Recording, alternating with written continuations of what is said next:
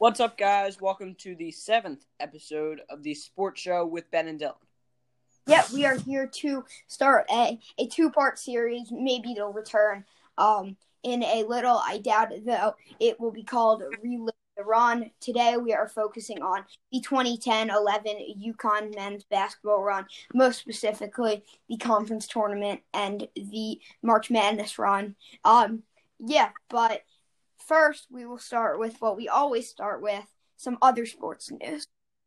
Yeah, so um, we start today in the NFL, where the Washington football team announced uh, what, in my opinion, should have been coming a long time ago that they will no longer be using the name and logo of the Redskins. Yep, I think this this had a long time coming. I feel like ever since there were there were um anyone really thought they were doing something wrong. Um, we've it, has been questionable. I don't know.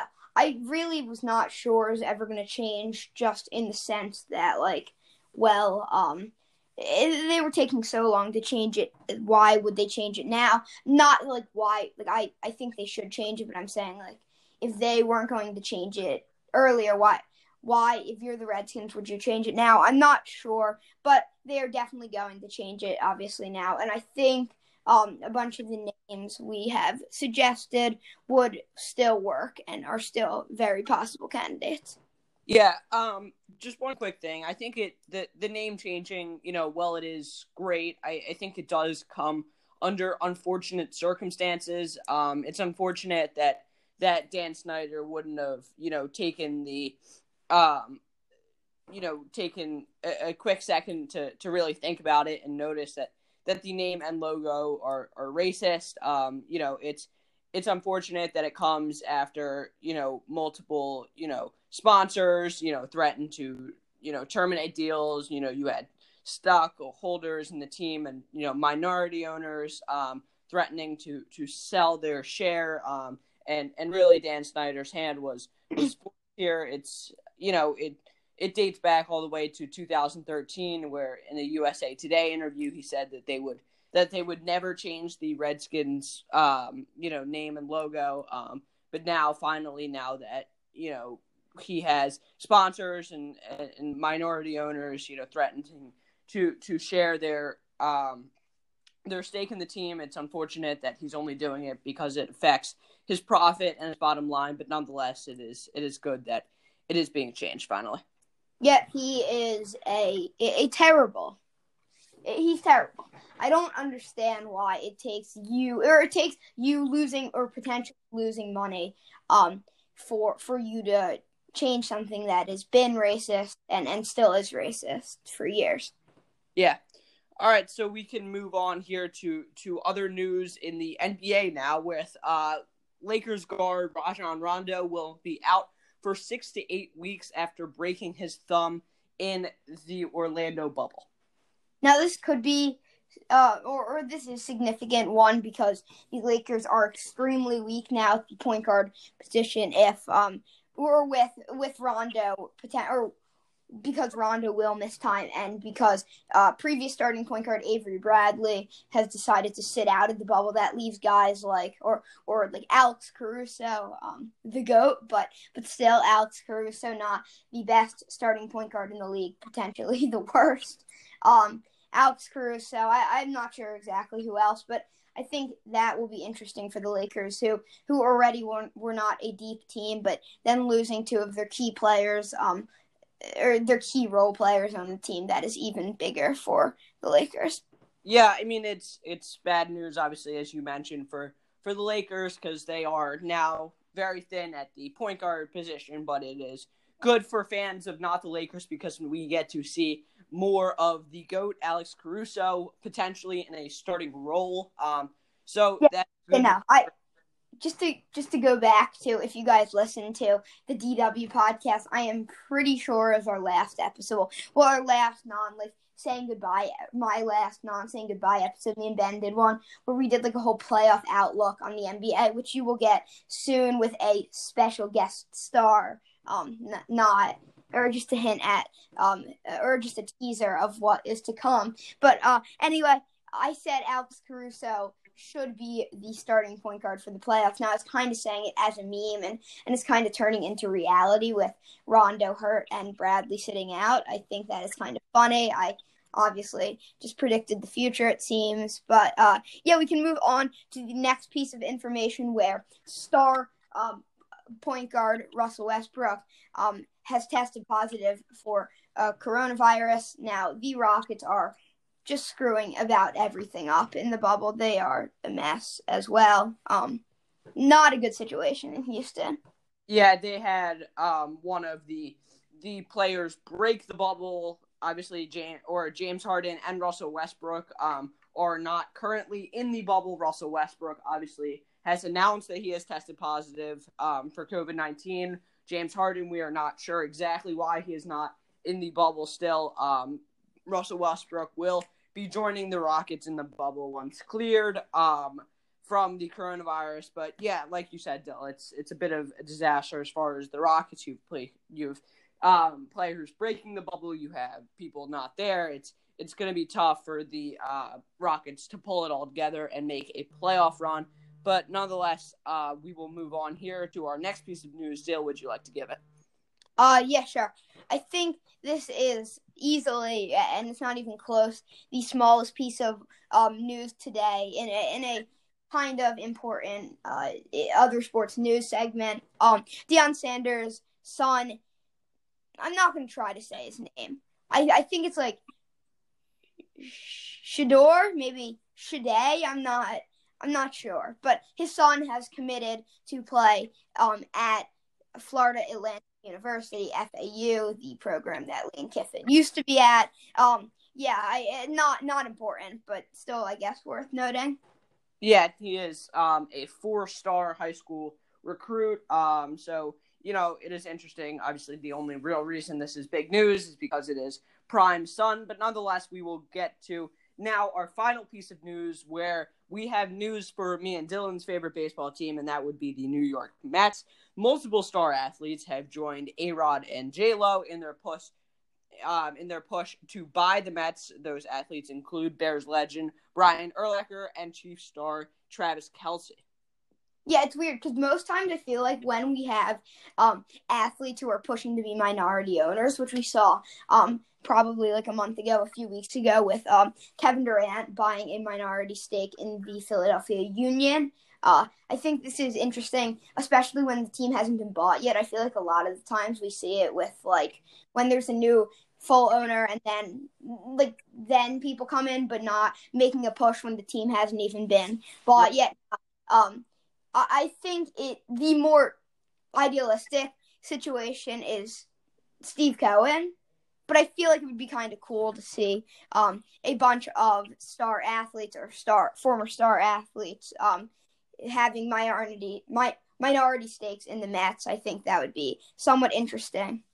Yeah, I, I would agree. Um, it's um, it, I I would agree with you that that Steve Cohen is still the ideal owner because he has loads and loads of money that he could just pour into the team that and he is a lifelong Mets fan but nonetheless I I would certainly enjoy you know having A Rod and and other star athletes you know be owners of the team as well as still you know a big part of of this um these uh push to to buy the Mets is they do have you know multiple uh, millionaires and billionaires be behind it that that aren't athletes. Um, so you know you would still have that that money to be fed into the franchise, but nonetheless, it is interesting news. It's kind of a random, um, kind of a random uh, group of of athletes making the push, but nonetheless, um, it is good that we are continuing to move um, towards the Wilpons selling the team, which um, is really the ultimate goal here. Yeah, uh, yeah, that wraps up a somewhat interesting other sports news segment. Now, uh, before we get into the main topic, or I wouldn't necessarily call it the topic, but the main, the main, uh, the main, the main thing of today, which is the relive the run, which will be fun. Uh, first, we are going to start with today's sponsor.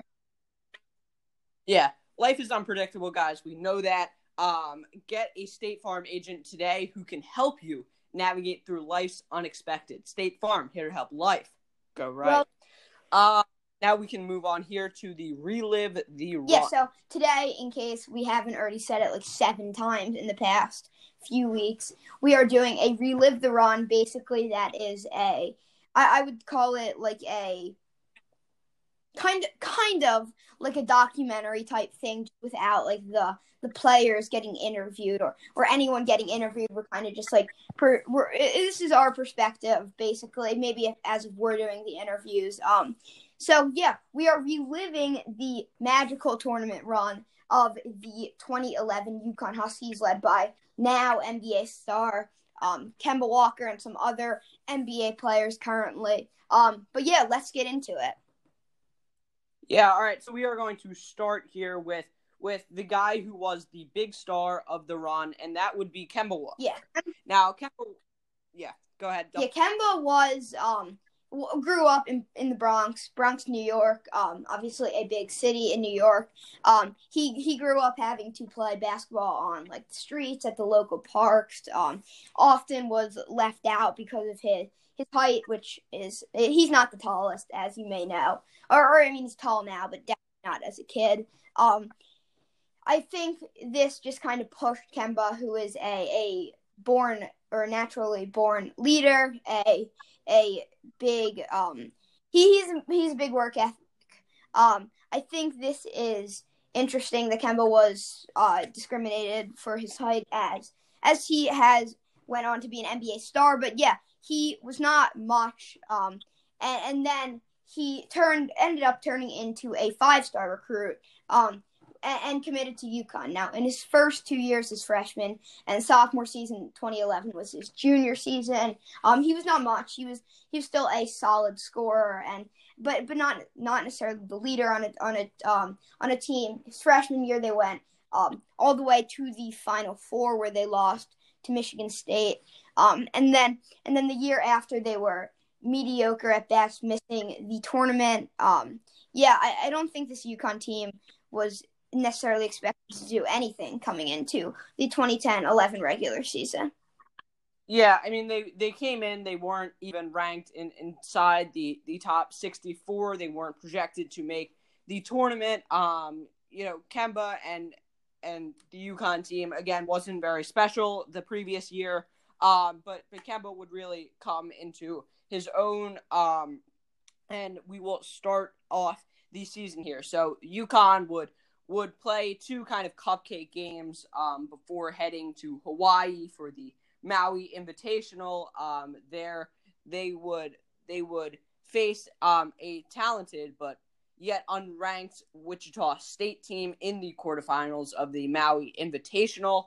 Um, they they would beat Wichita State to move on to the semifinals where they would beat um, a you know now NBA star Draymond Green led Michigan State team who they would also beat to to advance to the finals. Draymond Green um, was um, the the star of Michigan State as at the time, but Kemba and UConn were able to defeat them to move on to the finals, where they would then play a stacked Kentucky team, who they would also play later down the line. But we will get to that then. Um, they would play a stacked Kentucky team in the championship, um, and they would they would win to to win the Maui Invitational. Yeah. Uh, this UConn run was obviously impressive as they shot up very high into the rankings after beating a, a then 20 uh, or a then number two ranked Michigan State team. Now, you may think, although Kemba is clearly the best player on the UConn team, um, on this UConn team, he just because he's a junior may not be a, a leader of this team. Now, although he's a junior, Kemba really felt like he was one of the leaders of this team. As before the season, he was named one of two team cap, cap captains, which he shared with his teammate Donnell Beverly. Um, yeah, UConn after the Maui Invitational shot up to all the all, shot up all the way to ninth in the rankings. Now they had a five more um five more non-conference games before they played the always stacked um, original Big East. Now, in these five cupcake games, they cruised, winning all of them by a significant amount, except from a slight scare um, against New Hampshire, where they only won by seven. Um, yeah, UConn shot up all the way to number four in the rankings after a 29 point win against Harvard um, to close out non conference play. They, they, yeah, so um, once they would close out non-conference play, they would then move into, you know, as Dill mentioned, what is the OE stacked original Big East. Uh, the Big East was was very good this year, um, and um, they w- would come into conference play um, 10 and 0 and were ranked number four in the country, but nonetheless they would still struggle a little bit in the Big East, only going eight and eight in conference play, but they were headed but they were still ranked number 22 headed into the conference tournament. Kemba had a terrific, terrific regular season, averaging 24 points per game and um, earning an All American selection. Um, a great year for for Kemba, um, and now we can kind of move towards the the Big East tournament. Um, yeah, just to just to backtrack a little, I just want to explain um some of the actual non-conference games. Like they were ranked the whole time. Like in the regular season, the lowest, or they were, or the high, the lowest they were ranked when they were ranked was 16, which is at the end of the regular season. They headed into the conference tournament ranked 21. But but to be honest, like they did not play great in conference play, going only um nine and nine, but still they had one of the better records in the Big East because of how good their non-conference play was and the fact that they did not do terrible. Um, they they lost to some stacked teams. Um, a one seed Pitt, um, or a one seed in the in the tournament Pitt and the number one team in the Big East. They beat a seventh ranked Nova team. For some reason, they had a a two non conference games against Tennessee and Texas, which they won both of them. They did lose to the rival Syracuse and they lost to Louisville twice, along with Notre Dame. They lost some bad games against unranked teams, but those, um, y- you always lose those against the road of, uh, particularly. But yeah, we can move on to the conference tournament now. The Big East tournament, like always, is in um, Madison Square Garden. Now, this time they had to because they were a nine seed in the conference. They had to start on the first Tuesday. Was a 12 p.m. game. They played against the worst team in the conference, DePaul. They absolutely steamrolled in a in a just about empty crowd, as no one really came on a Tuesday afternoon when when the Big East Conference was, or the Big Big East tournament was just starting. They won this game 97 to 71, where they head into the next game on what is now um, Wednesday against Georgetown. Yeah, so they would play against Georgetown in the quarterfinals. Um, in the um, they would go on to to beat uh, Georgetown to to move to the quarterfinals. Where in the quarterfinals they would face um, number one seeded in the tournament and number three seeded in the country at Pitt the game was very, very close, and it would come down to with only a few seconds left, head coach Jim Calhoun would draw up a play, giving Kemba Walker just two options. Number one was to pass to a teammate, a shot, or not, or number two was to shoot. Uh, Kemba Walker decided to cross off a Pitt defender and then step back for a game-winning buzzer beater to defeat Pitt um, as the shot goes down as one of the best game winners in recent college basketball history that we have seen. Yeah, a lot of people think, oh, this was like a, a good calling out party um, to the tournament, but no, um, because they still had two more games to play. Now, Pitt was a very, very talented team. Um, so I, I, think this was obviously huge for UConn, no matter whether or no matter what, even if they hadn't or didn't win the semifinals or the championship, they still had this game against what would go on to be a number one seed in the entire tournament. Um, Pitt, but yeah, uh, they can move on to the semifinals where they played Syracuse. Now, although it might not have been as big as a challenge as Pitt, this game was still extremely close. Um, with it going to overtime. Um, yeah, there UConn ended up beating Syracuse um, 76 to 71 to advance to the Big East championship against Louisville. Yeah, just to backtrack for a second back to the Pitt game, Coach Jim Calhoun had one of the most awkward celebrations we will ever see. All the players were jumping up and down on Kemba after he hit the step back jumper. Jim Calhoun, you know, kind of did one of those things where he threw his arms up in the air, was celebrating for a quick three seconds, and then composed himself and acted professional. It was you know, a quick turn of emotions for Jim Calhoun. But anyway, he had one of the most awkward celebrations we've ever seen.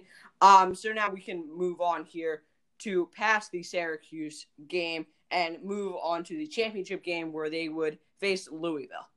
Yeah, this is a, a number 14th ranked team. This was not some like cupcake game. That being said, it was still, in terms of ranking, at least the third best team they'd played in this conference tournament. Now, keep in mind, even the Georgetown game, which was wasn't even quarterfinals, second round, like even that was a um was a ranked team just to prove how stacked the Big East was. Like the ninth ranked team, or the ninth team, like in terms of standing in the in the um in the conference was ranked. That that's ridiculous to put it simply. Um, but anyway, in championship, UConn stayed strong, beating Louisville, earning an automatic bid to the tournament they would have made anyway, but still, this was huge as they had won five. They'd had to play five games in five days, and they got five wins. Wow, it, it's very impressive. Um, yeah, they moved on to the tournament where people, or or most people at least, thought, well, this UConn team's magic had probably ran out. They were probably going to to win their first round matchup, which was against 14 seed Bucknell. They grabbed a three seed in the West region, but then their luck was going to run out in the in the second round or third round. Maybe they get to the Sweet 16, Elite Eight at best, but but they proved to do something special. Now in the first round, they played Bucknell. Um, yeah, this was not a particularly challenging game. Um, where people or where they had where they beat Bucknell 81 to 52, a large 29 point victory. They moved on to the second round to face Big East rival Cincinnati. Yeah, they would face off against Cincinnati where they would win 69 to 58 moving on to the Sweet 16 where they would face um, a San Diego State team led by what is now one of the best players in the league and was a second team All American at the time, Kawhi Leonard. Um, Kemba would go on to to face um, him, you know, throughout his NBA career. But anyway, back to the March Madness tournament where San Diego State would control most of the game in Sweet 16 until Jamaal Franklin sent Kemba Walker flying to the ground, drawing a technical foul. This you know, riled up Kemba and gave UConn all the momentum they needed. They would then cruise the rest of the way um, to a 74 to 67 victory.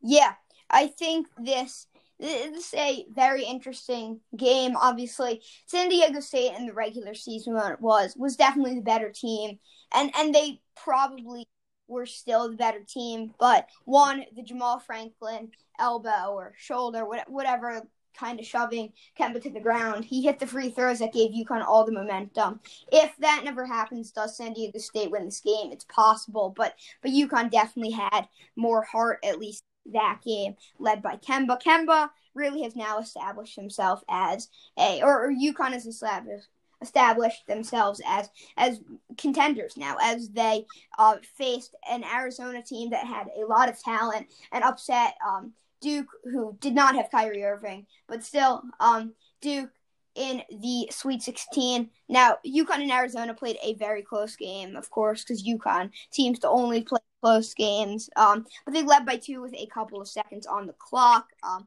Arizona had the ball, and Derrick Williams missed. Derrick Williams, who um, ended up being the second pick in the draft, uh, a bit of an NBA bust, but he was a second team All American at the time, missed a contested three. Um, but everyone thought, or everyone got the re, or not everyone, Arizona got the rebound and passed it off to a wide open Jamelle Horne, who found himself wide, yeah, wide open. I I don't know how to express it. He was absolutely wide open on the three point line where he missed a shot as time expired. Everyone thought that one was going in, but the shot miss sent UConn to its fourth Final Four. This gave UConn its ninth straight win in a total of 19 days.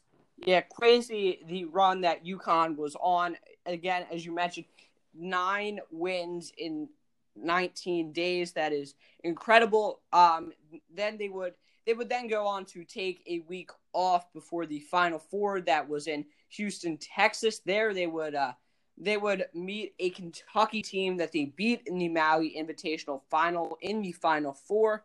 Uh, this time the game was was much much closer. Um, UConn was leading for most of the game until Kentucky had a, a late comeback, and UConn was just able to avoid it. And I mean just able to avoid it. Kentucky would just narrow, narrowly lose. UConn wins in an absolute nail biter, 56 to 55. Yeah. Now this obviously sent um sent Kemba and UConn to the national championship where they um where where you would think most years the national championship team would be against a, a top three seed probably. This year is against an eight seed, but this a very talented eight seed coached by one of the uh, best coaches in college basketball at the time, Brad Stevens, and now one of the best coaches in the NBA for the Celtics. Um, yeah, now he's Kemba's coach. Ironically, um, UConn or Butler had just been to the national championship the year before, uh, where they lost on a a narrowly missed half court shot at the buzzer by um, another Celtics player, Gordon Hayward. Um, UConn would face this Butler team. Yes, Butler was an eight seed, but but like I said, Butler was very talented as they had a great regular season. But them playing in a weight in a, in a weaker conference game the eight seed, but they did end up beating some very good teams in Wisconsin or the one seeded Pitt that UConn also beat. They beat Wisconsin in the Sweet 16. They beat Florida in the Elite Eight, and then they beat a, another Cinderella team, 11 seeded VCU, to advance to the national championship. Now here in this national championship, the game started off terribly slow, with it being 19 to 19 with a few seconds left in the half before Butler's star Shelvin Mack, current NBA player, hit a buzzer beater three to take the three point lead at halftime. Yeah, at halftime, CBS analyst Seth Davis said it's almost like these two teams are competing to see which one can can play worse, and it it was almost like that in the second half. As it was a gross second half, but nonetheless, UConn would pull away to be your 2011 men's national championship as they would win in the championship 53 to 41. They would pull away after being down three at halftime. But it was kind of a rough national championship game and kind of an awkward way to cap off such an amazing run for UConn. But they, but UConn is your 2011 champion, uh, men's national champion nonetheless. Yeah, UConn wins the Natty for the um for for a not it, it was unexpected. No one could uh, tell you. You probably know I don't know. Pr- probably most people, if you go back to Tuesday where they were playing DePaul, I mean Tuesday, like a, a month ago, but still that Tuesday they were playing DePaul empty stadium in Madison Square Garden um, to tip off the um to tip off the tournament. You tell Kemba, you tell Jim Calhoun, you tell anyone on that team or coaching staff, uh, you're going to win 11 straight games and cruise to the national championship. Are you saying I believe you? I'm not so sure. In in a realistic, in a logical standpoint, you're probably saying, um, hell no.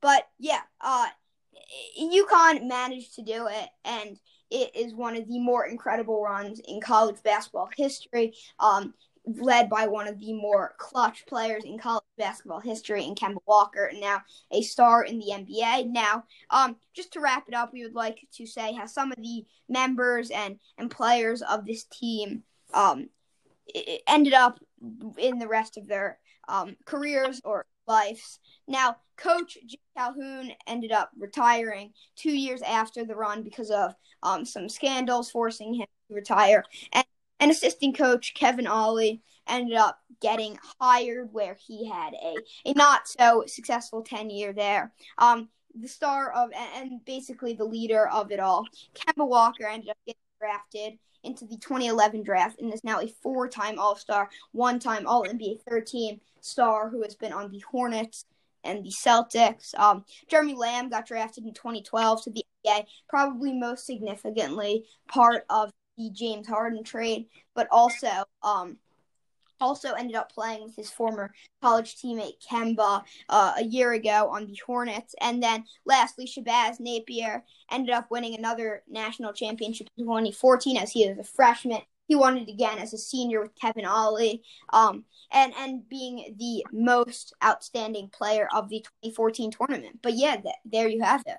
Yeah, so uh, that just about wraps up this episode here. Um, I hope you guys enjoyed reliving the UConn um, 2010 2011 men's team run. It was one of the more impressive Cinderella stories that we have ever seen. Just kind of the run from, you know, not even being ranked in the preseason to all the way um, to the national championship. It is truly insane. But anyway, that just about wraps up this episode. We will have another episode for you guys Thursday. Um, and you know, then we will go from there. We will do some MLB predictions um, next week as it comes back, and then in two weeks we are going to have a very very special guest come on to the podcast and um, give some um, predictions. You guys will figure out who that is later. But anyway, that wraps up this episode. Thank you guys for listening, and we will talk to you guys on Thursday.